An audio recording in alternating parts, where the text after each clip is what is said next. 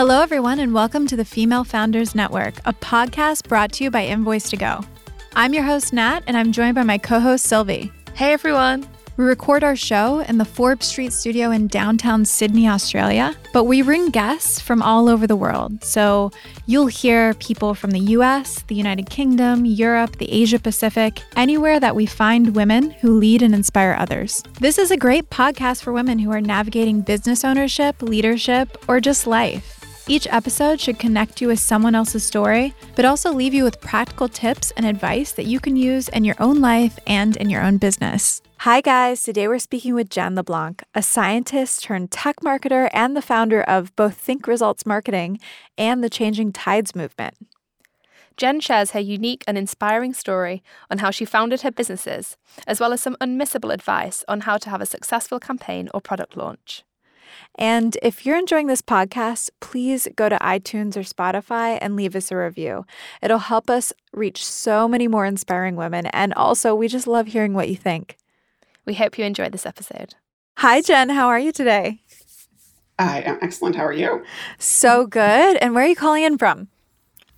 I am calling in from north of Seattle. I live on a small island called Whidbey Island in the middle of Puget Sound. So I am completely surrounded by water, beaches, and a lot of wind. That sounds incredible, actually. It is. It's pretty awesome. Yeah. But you're currently packing, aren't you? Because you're moving. I'm moving to Canada. Yeah, at the end of this month, we are heading to Canada. That's a long story, but you know, with the border being closed with COVID, and I'm the only child and pretty much the only parent, except for my second husband, step parent of my daughter. They're both my daughter and mother are in Canada, and it's just you know, with a two week quarantine, it just isn't workable. Mm. Okay. So you're going back yeah. to be with family, basically. I was born in Canada, yeah. I've okay. been here now in the US for 26 years, mostly in Silicon Valley. And left Silicon Valley two years ago to be closer to my mom because I could just pop over the border. Here, yeah. Right, and be there. But now I can't. I gotta go. Like we we arrive on the first, and then we can't leave our little Airbnb for two weeks. Mm. I got my food all packed. You know, like yeah. canned oranges, canned pears. We can't take fresh food over the border, and we can't go shopping or anything. There are so weeks. many people out there who have not seen their family during the entire mm. COVID pandemic because mm. of international border restrictions. It is really sad. my daughter in 18 months.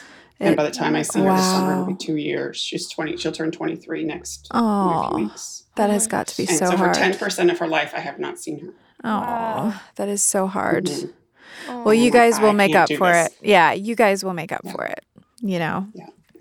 She just okay. got a new job with a startup, so I'm super excited for her oh, in Vancouver. Did she? Maybe she'll move out to Vancouver. Yes. Oh, yes. and she's in Vancouver. How jealous! I'm so jealous. She isn't. She's in Ontario, but we are going to be oh, heading okay. to Vancouver, and so I'm hoping that she might, you know, sail northward or westward to well, it's a bit north and west, but mostly west to Vancouver, and to be with the rest of us because she's going to be out there by herself. Okay. So tell us mm. about your journey then. So you obviously were born in Canada and then you made your way to Silicon Valley. So t- let's let's hear this. This sounds like an exciting tale.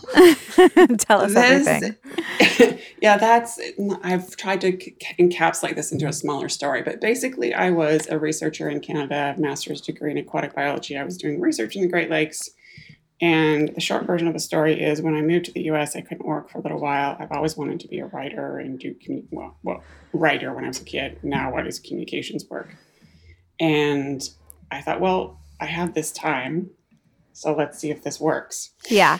And it definitely worked. And by the time that six months was over, I was uh, writing, ghostwriting for doctors from UC Davis in the paper. I was uh, interviewing researchers all over the world for Discovery Channel Online. That was super fun. I was writing a newsletter for the Putah Creek Council to restore water. Nice. Fish runs, which has now been restored. I'm in the Sacramento Valley Basin. I was I was editing the Davis Food Co-op, which is sort of food as politics. Um, that was really fun too, and just all kinds of writing and communications work. Nice. I, I love this. I love this, and a lot of it was environmental science, not technology yet, because I didn't even know what tech was at that point in my early 20s. And then I moved to the Bay Area, and literally a friend said, I need you to take this job because my boss, who is crazy, and I missed that phrase, problem. my boss, who is crazy, won't let me leave this job until I find my own replacement. She me to do this with your eyes shut. So I took that job at what was then PeopleSoft and fell in love with tech marketing with a crazy boss, but that's a whole other story. But totally fell in love with tech marketing, and I just have been doing it ever since. What was it that made you love it? Um, I think it's a lot of similarity with what I was doing and what I loved about the science work that I was doing. Hmm. I get to sit with scientists. I worked a lot of biotech and pharma work. So, scientists, technologists, engineers, brilliant people who are creating amazing things that don't exist.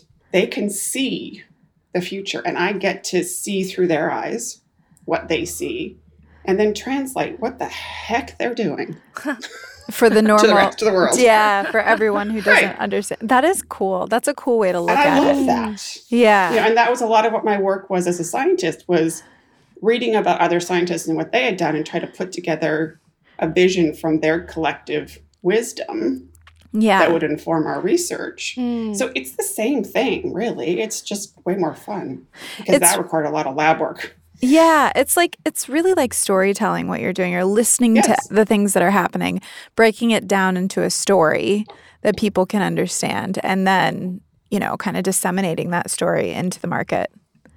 Exactly. Exactly. Yeah. So, you know, I think it's a privilege, right? I get to sit at the feet of these brilliant individuals sometimes can't really communicate very well, but that's okay. They don't need to. That's what they have me for, right? Mm. So they just talk. I ask questions and more questions and more questions. And most of what I ask them doesn't end up in the communications that I do. Yeah. But those communications are richly informed because I know how to do research, I know how to dig into things, and I get to a deeper level so that there's a solidity in the work that I do because it's informed by that technical knowledge. Yeah, Yeah. beautiful. I think there's a misconception that marketing is like a creative thing when actually it's very scientific and it's quite data driven, especially nowadays. Um, so Yes. I bet actually your scientific background really helped to propel you in that. Would you say that was correct? I mean, it definitely helped, especially in a couple areas. One, when I was working with researchers, or when I'm working with researchers, they're much more likely. Like when I would call up these scientists all over the world, I called this scientist who was doing air quality research when I was doing Discovery Channel Online. Mm-hmm. I read all of his papers and I had 45 minutes with him, and he told me not only the research that he's working on now that was just published that I'm supposed to write about, but all of his ideas that he has yet to implement. Mm. He never would have told me those things if I hadn't said, Look, I'm a scientist, I've done research, I've published. I understand. There's kind of an unspoken rule of, you know what I'm saying, you're not going to publish what I tell you, but it helped to make that article, which was, you know, 700 words, Mm. that much richer because I could sort of telegraph Yeah. some of the things he was planning on. And then I remember once at one of my now a client, but one of my employers, I they had us set up so that not only did we have open, you know, offices, there were four of us to each pod, which was so distracting. Hmm. But four people in each pod, and they put me, marketing, doing a launch, in with three of the senior scientists.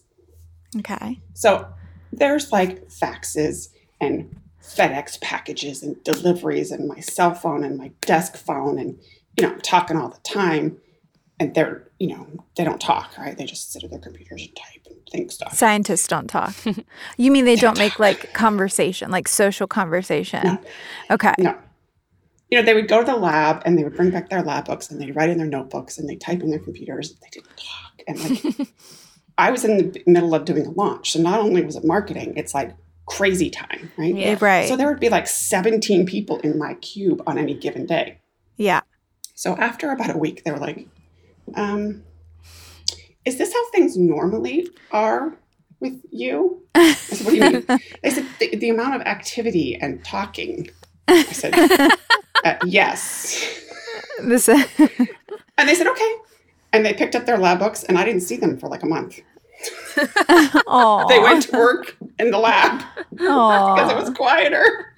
Oh my god. you know it's the the thing about a campaign launch is you spend about a month of everyone asking you questions every Mhm. hour on the hour someone's got a new Yes. question Yes. it's like You know, so you can't you can't be alone it was crazy. It was crazy. And then they did come back one day at lunch to get their lunches or whatever. And, and it was sort of a, I would say, a scientist, non scientist, male, female kind of challenge experience. And they started talking about the pig they were dissecting that morning mm-hmm. in great detail.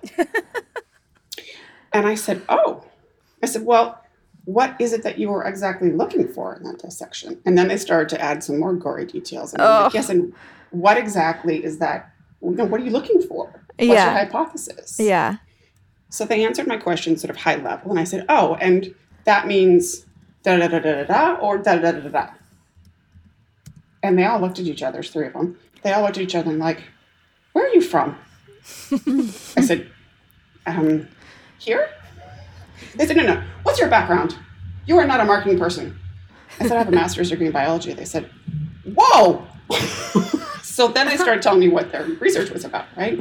And so I think having that background it enables me to quickly gain trust Mm. because there's this perception of like marketing people and technical people, and never the two shall meet. And yeah also, I love that that's like one of those badass moments where your knowledge is power and that you can like Yes. surprise people. That's always so well, I great could when tell happens. like this was definitely like a macho thing, right? And I- yeah but it's I was genuinely curious. Yeah, mm-hmm. I think marketing, because it is seen as a creative profession, especially, you know, 10, 20 years ago, it was seen as like almost like a coloring room, you mm-hmm. know, like they make Yes. they make things pretty and they come up They do with pretty stuff. yeah, exactly. Whereas it's quite strategic and it's mm-hmm. actually it takes a business mindset and also a creative mindset, which not a lot of people have, you know, in the same brain. Exactly. So, Exactly. And so being able to sort of pull that out, you know, doing the badass moment as I need to can really help with that credibility, which then allows them to open up, which allows me to make my work richer. So it just works all, all around. Interesting. Yeah. Okay. So, what happened after this phase? What did you do next? So then I launched uh, the largest division of PeopleSoft. I was given the classic guy opportunity of I looked like I could do the work. Here, go do this. Huh. I said, I don't, I don't know how to do this. And my EVP, still a mentor of mine, adore him, said, That's fine. You'll figure it out. Go tell me how much money you need and how many people you have four days. So I locked myself in my office and freaked out for about three hours. Like, I've, no idea what I'm doing. I'm going to launch, you know, a billion dollar organization. I've never done this before. I'm a scientist. I don't know what I'm doing. So I thought, okay, enough of that whining. Let's figure this out. How do you approach any problem? You research it. Hmm. So I started researching. I started asking people. Four days later, I'm like, I need this many people. I need this much money. Let's go. And he's like, that's a lot of money. And I'm like, do you want this done or not? and he said, fine, you can have it. So went and did it. Wildly successful launch. Um, drove you know millions of dollars of new revenue into PeopleSoft.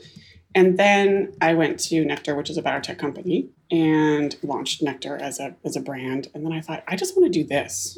This is really fun. It's very chaotic. That part I'm not so crazy about, but it is very chaotic. But it's also there's a, a large part of every launch that is, and I don't know. there's a lot of unknowns in a launch as opposed to kind of the everyday marketing that you do. Yeah. And so I thrive in that, in that sort of unknown area. Mm. And putting structure to chaos is something I ha- I've discovered I have an amazing talent at. So the launch process was intellectually challenging, which is something I was going after.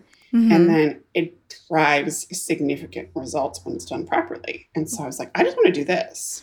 And I'm like, I either have to go to like Cisco, which I don't really like big companies, or I Mhm. got to do this outside of companies. So I decided to start my own business. Also, I'd gotten to a level where it was clear to me that the compromises, we'll leave it at that, that I would have to make to become a VP in Mm. corporate were not deals I was willing to make. Yeah. Yeah. And so I was like, and I was basically a single mother to my child, even though I was married to my first husband. So as a single mother, you know, I did everything for her as well as raise the money. Mm. And I thought, I can't, like, the way the VP level is structured in corporate, I can't do both. And what year was this? Can I ask? yeah, that was 19, uh, what was it? Um, let me think now, 98. So that was 2003. Yeah, 2003 when I started Think Results. So early 2000s. Yeah. Do you think it's changed? Do you think you would have to have, you know, because you talked a lot about balancing your responsibilities with being a mom, being a provider, being like so many women feel that today, you know? Oh, yeah. I, I know I do. Um, do you think it's changed or do you think a lot of women are still starting their own thing because corporate's kind of unreachable with all of those responsibilities? Um, that's a loaded question. So Eh, I think, yeah, just your perspective. I, I do think that some things have changed. Yeah. Um, you know, certainly the research and the numbers from the pandemic are showing that women are, you know, quitting corporate. It's like what three in four women are at risk of leaving their corporate jobs this year because of the pressures of either elder care yeah. or childcare during the pandemic. Mm. And we're seeing that in female founders as well. Yeah. They're just saying, screw it, dropping the business and going to get a job in corporate, which is kind of funny because it's like, okay, these women are leaving Hmm. and then the founders are going into corporate. Like it's like this weird circle that's happening. Yeah. Yeah. Um, we see the found the funding going down for women down to 2017 numbers again. yeah. So I wish I could say. I mean, my mother's been in this business for years. She's a human rights um, investigator in Canada and has written the Human Rights Code in Canada, part of it. Wow. Um, and she's like, my arms are tired from holding up this sign, honey. oh my I've been holding up since 1965. Yeah, I I saw this meet like I went to the Women's March on Washington uh, back Yeah. in 2017. Um, I- Yes. like in the one in Washington, and I Oh, that's amazing. I was going to, but I left the Oh. country. It was uh, well, I did that too, but before I did that, I I went there. Um, but it was so insane to see women who were like in their 60s and 70s out there Mhm. protesting or like you know advocating for women's rights, Mm. and they're like, I And they cannot believe I am still talking about the same shit. Mm. Yes. like Yes. why why how have we not made any progress or if we we're slipping back or whatever it is so it's and I think we have made some progress. Yeah. But it's been really small. And I did. I went to the Women's March in San Jose, and you know, same thing. There's all these like you know Berkeley hippies, you know, Yeah. inside me. yeah Um, it's interesting i think the men of my generation a lot of them are a lot more woke than you know Yes. like my boss is my age you know um and Mhm. he's just like a tech savant right? And i run a big department for him and he's basically you know a whole division within his team. And he basically is like nat you're in your third trimester of pregnancy. I need you to chill out.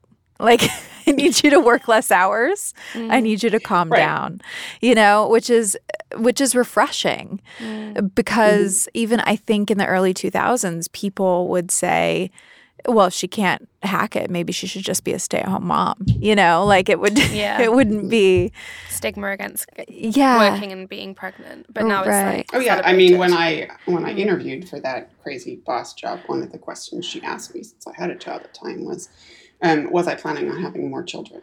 really Wow. it's illegal to ask that question here. Was it then? I, I know. Huh. Yes, it was. And I, at that moment, I was like, oh, okay. Uh, Yeah. do I point out to her that this is wildly illegal and Mm. inappropriate, anyways, even if it's not illegal? You know, my family status has nothing to do with the job. or my capabilities or my dedication to the job or my productivity rate. That's it was really interesting. I remember specifically I was a single mom for 8 years. And I Mhm. remember specifically not mentioning my children at all in job interviews. Like even when people Mhm. would start talking about theirs and kind of suggest either. that they and I would specifically I'd be like, "Oh, that's That's nice. And like Mm. move it back onto a business subject Mm. Mhm. because I didn't want to not get the job because I had children. Mhm. And I was so scared. I had no pictures of my child in my office. Um, sh- I mean, people would know, but I would never discuss her. yeah. And, and there's a whole thing about you know the invisible children for women because we have to make our children invisible, whereas the men have these you know proud pictures of their kids. And there was no pictures of my daughter anywhere. She, you would not find her on my screensaver.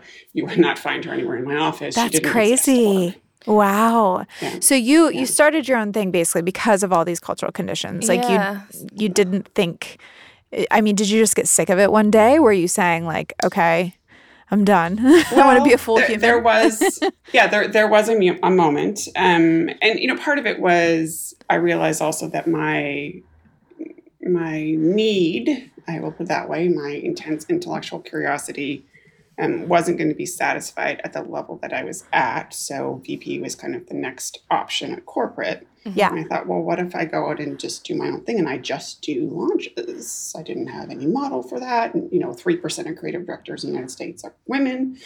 I had no model, but I was like, again, what do you do when you don't know what to do? You research, honey. So I researched and I researched and I researched. Yes. Um, I modeled it after um, a colleague of mine who's a male agency owner, but I'm like, whatever. You know, Mhm. we have different gonads, but we're, you know, whatever. um, you know, I can use him as my model. So I did that. And then honestly, what happened is my grandmother died, who Yeah. was really my second mom. My parents, when they were separated, it wasn't working out. So I went and lived with my grandmother and my grandfather for many years. And so Yeah. she was my second mom. Yep. And she died heavy alcoholic. So she drank herself to death. Oh my goodness. so sorry. Yeah, it was rough. But you know, as she's lying there in that bed, this is at this point I'm working at Nektar and I'm commuting four hours a day because they hadn't fixed the bridge issues yet. Um, Yeah. the, one of the bridges. Now that's not doesn't take so long. But regardless, I had a four year old daughter and I was commuting four hours a day. So I would be home just in time to tuck her into bed and that was it. And I sat there watching my grandmother die and dying a little young in my opinion because of her choices. But hmm I thought, you know, if that were you, would you be okay? And I'm like, oh, hell no. Yeah. Hell no. Like the life that I'm living and the life that I want it to be living are so far apart right now. My values are so far apart. Yeah. I would not be okay if I were suddenly to suddenly be taken out and, you know, died next week. Yeah. And I thought, okay, you need to do something to change that so that, you know, because at any time, any of us can be taken out. Right. Yeah. So you need to bring your values and your life closer together. yeah. Right. And that meant starting my own business. Yeah. And I needed flexibility so bad. I just, I Mm, needed yeah. So your first business was essentially a marketing agency. And is that Think. Results Marketing? Think results. Correct. marketing. Yeah. So, Beautiful. yes. So 18 years I've been running that now. Wow. Wow. And so you special do you specialize in science and tech or what do you specialize in? In launches mostly. And then we do work with mostly um, biotech, science, green tech, Okay. and high tech uh, clients. But we have, I've done toy technology clients, I've done services businesses. You know, there's a variety of folks that we have worked with. But because of even the fact that I was in Silicon Valley for 20 some odd years, the vast majority of companies that I have connections with are in those spaces. And that's where my expertise is. Plus, those are more complicated businesses. Mm-hmm. Yeah. So they're more interesting to me. I love how you've built something too that kind of takes advantage of your own unique like superpower, right? Like your superpower Mhm. is to build marketing campaigns and have this marketing know-how while also understanding highly nuanced technical detail. Right? And that's not a lot of people can do that. So you're basically just focus focusing on launches because you understand that that's your superpower. That is so smart. Well, it's the only way I think if you're going to build a business, why don't you create it with all of the little pieces of the things that you like the most? Yeah, Mm. right. Like chuck out the rest. You're not Right. you're not going into business on your own so you can do shit that you hate. Exactly. know? Exactly. yeah. You know, I get to pick my clients. I get to pick who I work with on my team. I get to pick the kinds of projects that we do. Yeah. I mean, I literally, I just, I just fired a client, you know, last last month because I'm like, mm, it's not working. yeah. Um, and I do that. I'm like, you know, we've gotten to this point. We've given you this, and you know, I think you need to find someone else. yeah. because if they're not kind of participating in the process and and you know really being on board with it hmm. go find someone else you know what's um, interesting yeah. i um i actually asked a question in the female founders network facebook group um not too long ago like what's your worst client story and mm. then and the ones that i heard people talk about were the ones where their expertise was undermined. Yeah. Like yes. a styling person who asked for, you know, a client's measurements and then the client came back with, well, I'll just style, you know, like as if, right. you know, she could kind of do the same job, you yes. know, job. Or um, we have a music teacher who once talked about how she lost a client because the the mom of the student said, well, I used to sing in high school and this is like a, a world class operatic um, mm-hmm. you know, world trained um, singing professional. And so it's interesting, like in the creative, it's like one of the things I we're hearing from creative, especially creative minded professionals, mm. is, oh, well, I could do that. So, you know, from clients right. where you're because just when like, we do it and it looks huh. easy, everyone thinks, well, I can do that. Yeah. I can make a Rothko too. Well, yeah, but you're not Rothko. Yeah. You know what's interesting? Mm-hmm. Um, Paula Scher um, from Pentagram I don't know if you know who she is, but she's um, she's incredibly talented. Look her up. She's just very, very, very, very inspiring. But she said something really beautiful once, and it always sticks with me when when my expertise is being undermined in some way. And it's she said, "When you hire me, to do and pay me to do a project. You don't pay me for the physical time it took me mm. to come up yes. with that concept.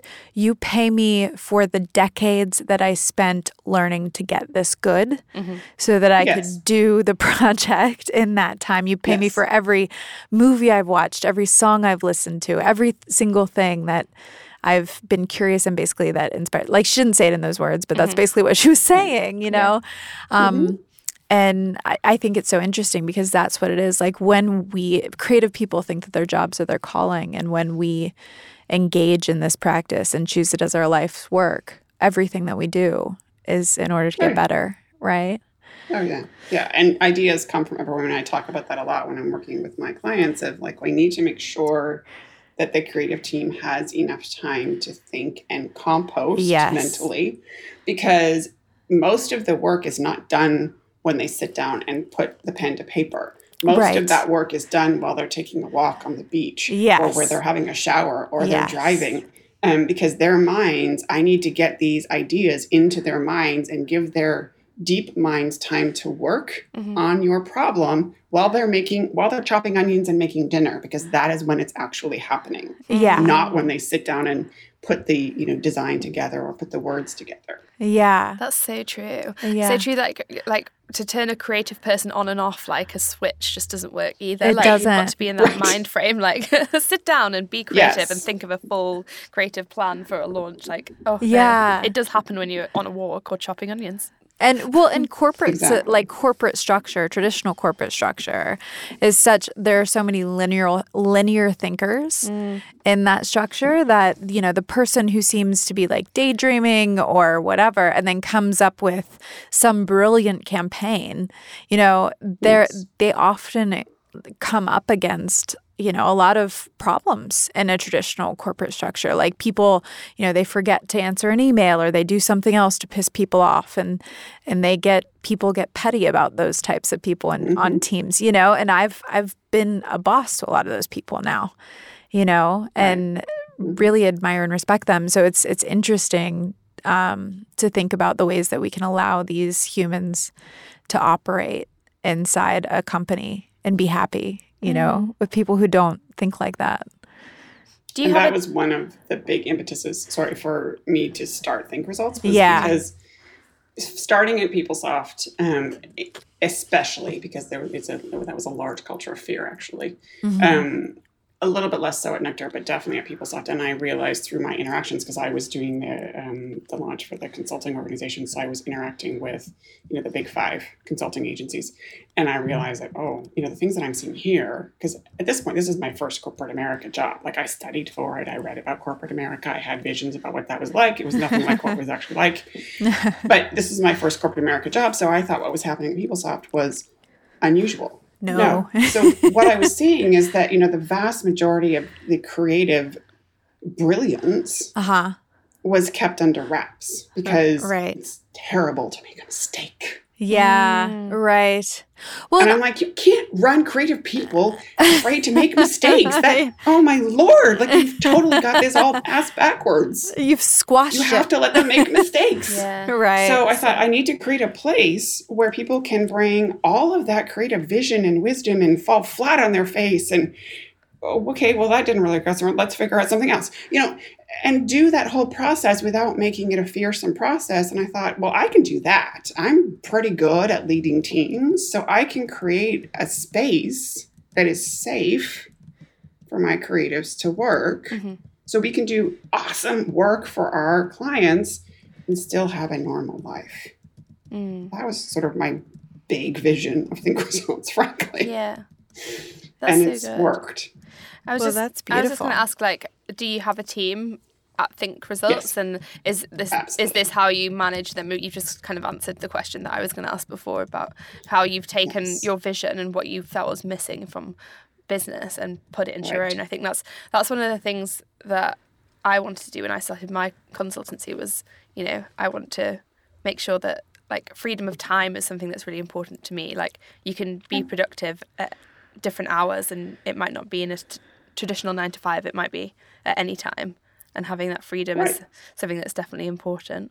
But I feel like Right. companies seem to be changing a lot a lot with the pandemic like the whole work from home culture that's now sort of been quite pervasive in uh, in every type of business that can work from home Mm. um so maybe the tide's changing a little Yeah, I think I I personally and that's why I asked you the question earlier, Jenn, it was because I didn't I had 15 years in marketing, but it was all through like agencies. I was working for clients like Whole Foods and, you know, um, you know, retailers, consumer goods brands, etc.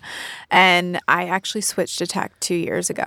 So working at a SaaS startup, you know, we have a lot of like young leaders, um, you know, leaders in their 30s and things like that. And it is quite progressive um, where I work. Um, it's quite progressive, but I I understand like certainly all of the places that I've worked have not been like that. So I was wondering if tech has really evolved that much, the tech industry in general. Uh, maybe I think there are pockets. And Yeah. The, the good thing is, is that many of the male leaders that are now coming to positions of power Mhm. have grown up with a working mom. Yeah. And I think that makes a huge difference. And not just the working mom in that she was, you know, doing Tupperware sales, like a Yeah. serious professional working mom, right? Yeah. And so I think that makes a huge difference because they see hmm. the things. But, you know, I still see it. So my mom used to ask this question of her male executives when they said, well, we, we help at home. And she said, well, I- I'm not going to beat you up for the help word on there. But What do you let's mean? just take, help? for example, you right, help you help, raise the child that is half yours. Right. You help do Right, the dishes exactly. you dirtied.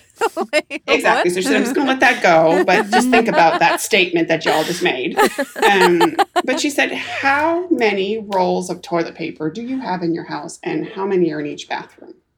Ah. And they would go, What?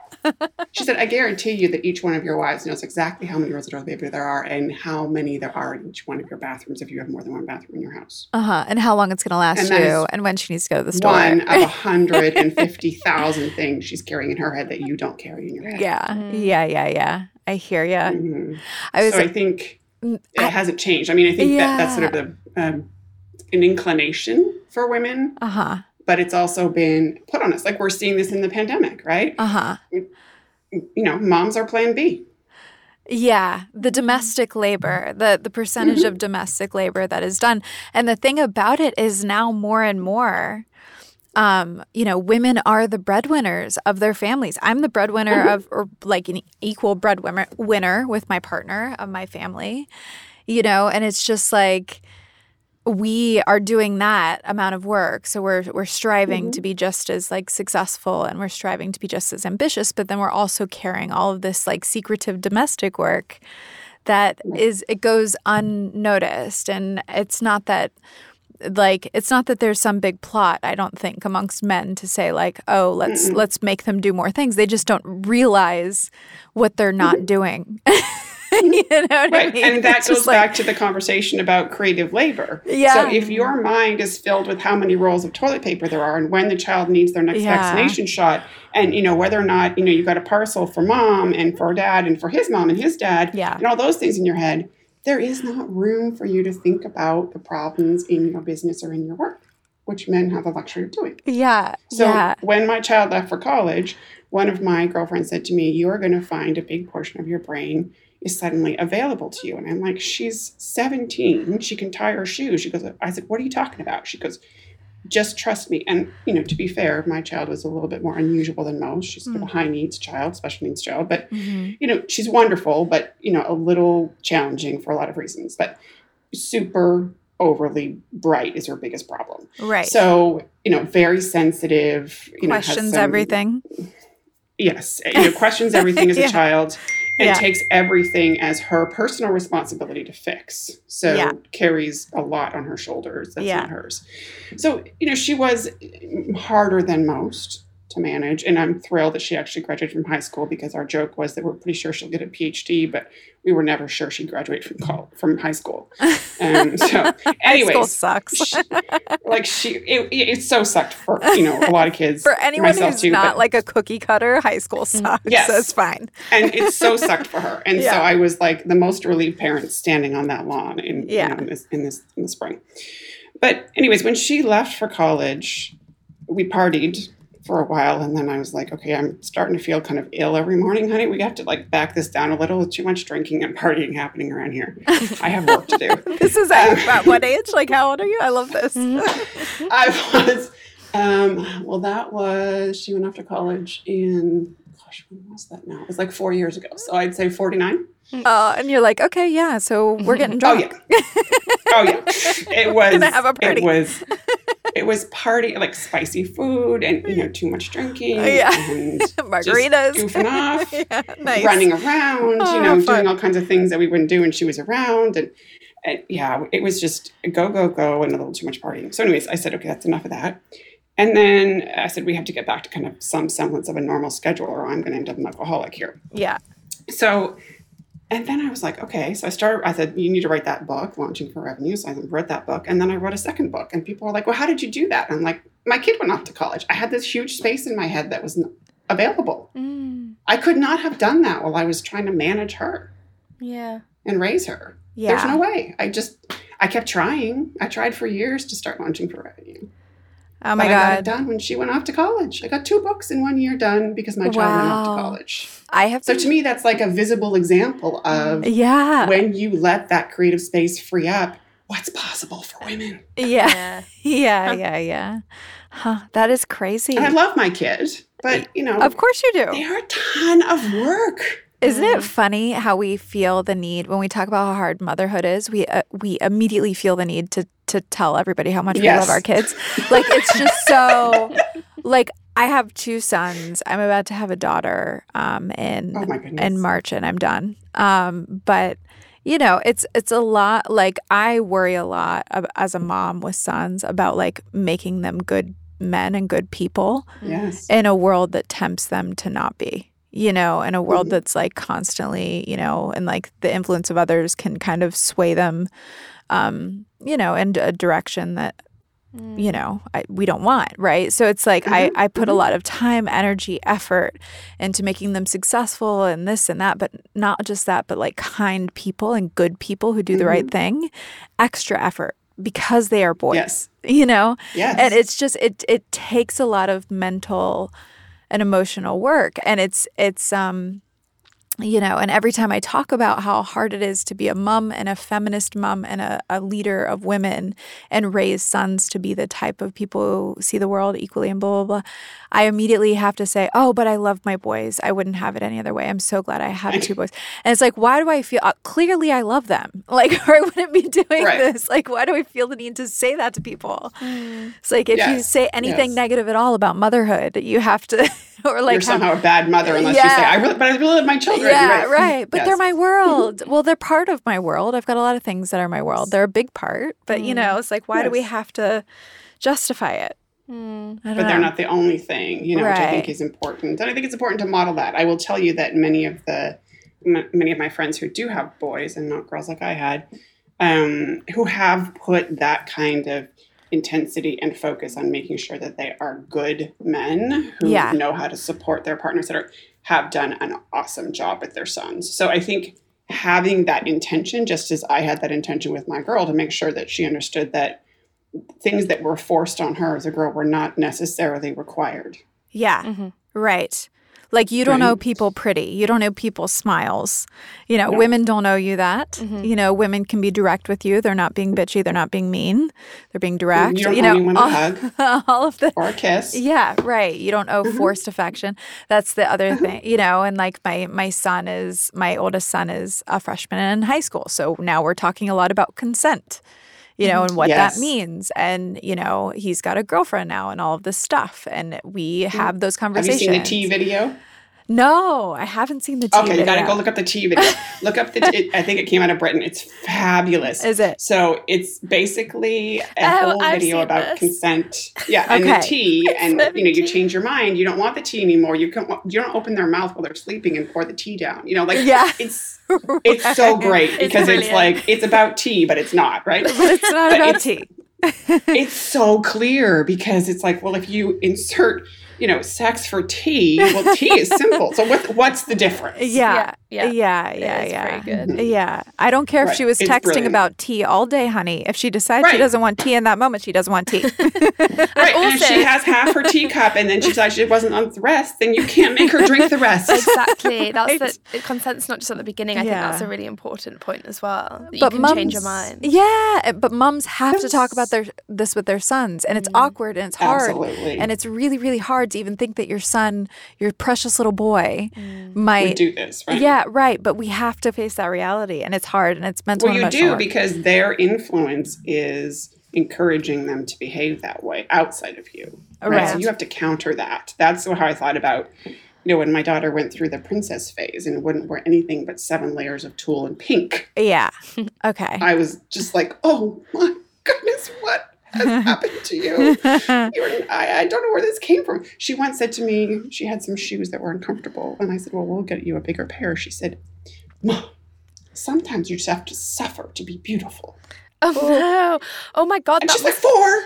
do you? I, do you? we had this conversation about Cinderella, and I was like, I was saying to you, Nat, wasn't I? That Yeah. like Cinderella gave me this thing about like Your feet. and that I have big feet. I've, I'm a US eight, so it's not that big, but I have this like I think it's this like Cinderella syndrome thing of like only small feet are beautiful and feminine, and Like petite like, women Yeah, and are that beautiful was that and film, feminine. and then the ugly sisters had big feet that couldn't fit in the shoe. Like it must be down to, mm-hmm. to references like that. It's very, so it's strange. very damaging. Yeah. Um, Yeah. So you have to counteract that with, you know, I know that's what the outside world is telling you, but this is what is true. This is what Yeah. is real. And, you know, it's frustrating because you think, especially when you get to be teenagers, they you think they have not heard a word I said. Not a word I said. but now that she's in her early 20s, I'm like, look at that. Oh. She's making some decisions. You think back on Uh-huh. I mean if we each think back on like what our parents told us, Yeah. you know, they they tried most parents try their best. most parents they might have some ma- crappy things going on in their own lives. They might have some unresolved issues of their own, blah, blah, blah. But they're still trying their best. They still, most parents love their kids enough to try their best, right? So, like, the things that they told you typically come from a good place, you know? Right. Like, my mom, when I was, you know, um, mothering the my my sons, she always used to repeat the thing that her mom said that her mom said to her. So it's my great grandmother Opal's words, and it's honey. If you don't take care of yourself, you can't take care of anybody else. She'd say that every single time that she saw me exhausted, working too much, you know, this and that and the other. She'd say, Stop it, take care of yourself. And I'd be like, Oh, but mom, I want this promotion. I need this money. I need this. I need that. The boys need this. And she's like, Stop, you've got to take care of yourself. And it was mm-hmm. the most wise thing, wise piece of advice I've ever gotten, but I rejected it for years, Yeah. you know? Oh yeah, absolutely. Because you have to learn it for yourself and get it in your own gut, and then you can take it forward. Yeah. You've got to. For sure. So was it when your daughter left for college, you wrote the books, and then is that when you started changing Tides movement, which is another one of your businesses? Yes. So launching for revenue is sort of you know the twenty year. I need to write a book. I need to write a book. I need to write a book.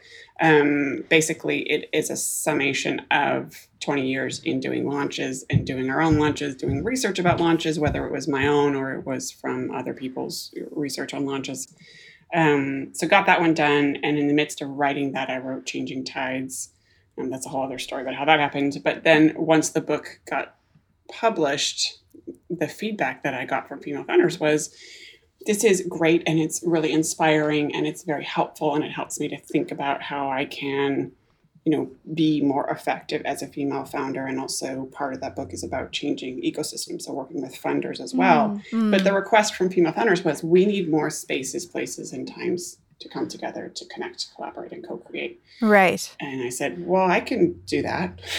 so Yeah. then Changing Tides Movement was born, which has programs and resources and connections to those female founders and uh, funders and male funders um, who are investing in female founders because it's a better ROI business case to do so. Mhm. And so that's really what the programs are designed is to create the resources, the connections, everything that female founders need to start, keep, and grow their businesses, whether Yeah. they are, you know, I hate that term, lifestyle businesses, but whatever, they are businesses that are, you know, three, two, three, five X businesses that will go on for a long time, which is more typical of women. Mhm. Or they are, you know, the, the quote unquote VC backable growth businesses, which is a small proportion of businesses overall hmm and even smaller for women. But, you know, they need different things, those different kinds of businesses, and they're both valid Yeah. because there's a little bit, at least in Silicon Valley, sort of my experience, if you're not raising money from a VC, you're you're shit, basically. you know, whatever you're doing is uninteresting. Right. Even bootstrapping and like like if you're bootstrapping and you're raising money through what I call the good old fashioned method of customer acquisition, people look down their noses at you as somehow less than. I mean, Christina Stembel, who's the founder of Farm Girl Flowers, just spoke at our our conference in November, and she talks about this. She said, like literally, I will be at a networking event. I talk to someone, I tell them I'm bootstrapping. She said they literally look over my shoulder for the next person to talk to. Interesting. As if. I, I do you know Nasty Gal, the clothing line? It was a Mm-hmm. clothing line for a long time. She just shut down, but she talked about how she built her a no debt business. Mm. I remember. Right. Apparently, she coined the term "girl boss." did she? Huh. Oh. I don't know how I feel about that. it Yeah. probably made sense in the era in which she coined it. Yeah. Yeah. How do you feel I mean, I about the think term "girl good, boss"? but Yeah, tell us, Jenn. What do you think? I, I mean, I have the same reaction. It's like it's kind of fun, but it's like, can I just be a boss? yeah. Can I just be a fucking boss, please? right. Mind you, I do carry a, a water bottle that says "Boss Babe" on it that a friend gave to me. But, yeah. You know, it's like, can I just be boss? But I've kind of given up on that, to be honest. Because years ago, you know, I I had um, some coaching and direction to sort of move into this because I had a lot of passion around situation for women and a lot of experience with Yeah. women in science, women in tech. And I'm like, I don't want to be on the women's lists. Yeah. I just want to be I on just the want to be on the best list. CEO list. Yeah, right. It's interesting. I have this um well boss babe, okay, I have I've got to admit I've got some affection for because you Mhm. know how much work it takes to stay to be a boss and also stay a babe and like take care of yourself and exercise I do that part less well now, but it takes so much work. So I'm like, yes, call Oh, me a boss babe because it took a lot of work to stay in shape while be running this, a fucking right. company. Like it's so hard. right. Like Yes. um but, you know, I think that's I think girl boss is just kind of demeaning. It just feels like Yes. unless you are literally like 18, 19 years old and you've started a company, Yeah. which most women Yes. are not, Yeah. you know. Right. If you're 12 and you're running a company, I think girl boss is appropriate. But if you're over Right. 18 running a company, can we drop the girl part? I agree. Yeah. I've noticed as well that we tend to refer to groups of women as groups of girls, but then men, grown Mhm. women, Yeah. but men are always men. Uh, the lads. Men, men and Sometimes girls. they'll yeah. say the lads. Yeah, I The find that, I lads. find that quite interesting. Yeah. But, um, we digress Yes. a little. I really wanted to um, ask you, Jenn, seeing as obviously you specialise in launches and you do all this amazing stuff for f- female business owners, like what your best advice is for launching a new product or service and getting all that together. Yes. So the, the biggest mistake that I see people making is that they don't give enough time for their launches. So we did a survey several years ago and wanted to see if sort of broader in the industries um, were, were we seeing the same kind of trends we saw with our clients, which is exactly what we do see. You know, we've done launches in a little as two weeks. I don't recommend that. um, so we asked people, how long was your last launch? And the majority of folks said it was between one and three months planning time. And then we asked them if you could go back and adjust that. You know, would you make it shorter and longer? You know, kind of what would you change it and give them some options. And the vast majority of folks said we would make it three to six months. And that's exactly what we see with our clients is Yeah. Silicon Valley runs on kind of hyperscale time. And so Mm. we do often get the phone calls, you know, like in December that says we want to launch in January. And I'm like, hmm, well, it's going to take us a week probably on average. If you're looking at this for 18 years, to get a contract together um, and get the agreement done. And then you got to get payment handled. And then we have to brief the team. And, you know, it's not going to happen. Yeah. It's just not going to happen. You cannot make things go that quickly. Um, I have been trying to bend the physics continuum for now two decades. I have not been able to do it um, there just is a certain amount of time it takes to organize and orchestrate a properly executed launch, and that is three to six months. yeah. So that's one thing. And then I think the other thing is that I see this a lot in Silicon Valley is what I, you know, what's often termed the solution looking for a problem product. Ah. So it's like, who is this for? I don't know, but it's really cool. Yeah. Okay, let's, we, we need to talk about that. Like who wants to buy this? Yeah. right because that leads to all kinds of other problems so if you don't know who is likely to buy this and who has the budget and the ability to sign the check to buy it whether it's a $10 product or a $10000 product or a $100000 product if you don't know who that is then your positioning doesn't work which is usually the problem that i see is the positioning is aimed at someone other than the person who has the ability to sign a check and buy the product Yeah. that's never going to work. Um, and so, if you get that right, I'm having this conversation with one of my starts right now, is trying to get really clear on where she is aiming her product. Because once you are really clear on who that is, then everything else flows from that. Huh. And if you don't get that right, then everything else that you do will will never quite land, Hmm. and that will probably lead you to failure. Yeah. Totally agree. So, Well, and it's it's amazing to me that so many people start businesses without thinking, is this thing viable? Mm. like, you know, it's just they they'll put all of this money into it and they're like, okay, who's gonna pay money for this? You know, who's going to Right. who's who's looking for this right now? And if they're not looking Right. for it, like what's going to make them look for it or what's going to make them use it?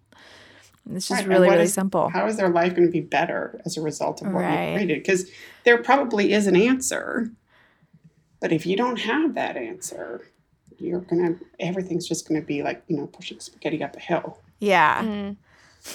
definitely. Interesting. Um, where where can we find more about you and um, how to do a successful launch and the Changing Tides movement? Can you share um, Yes. those details of us?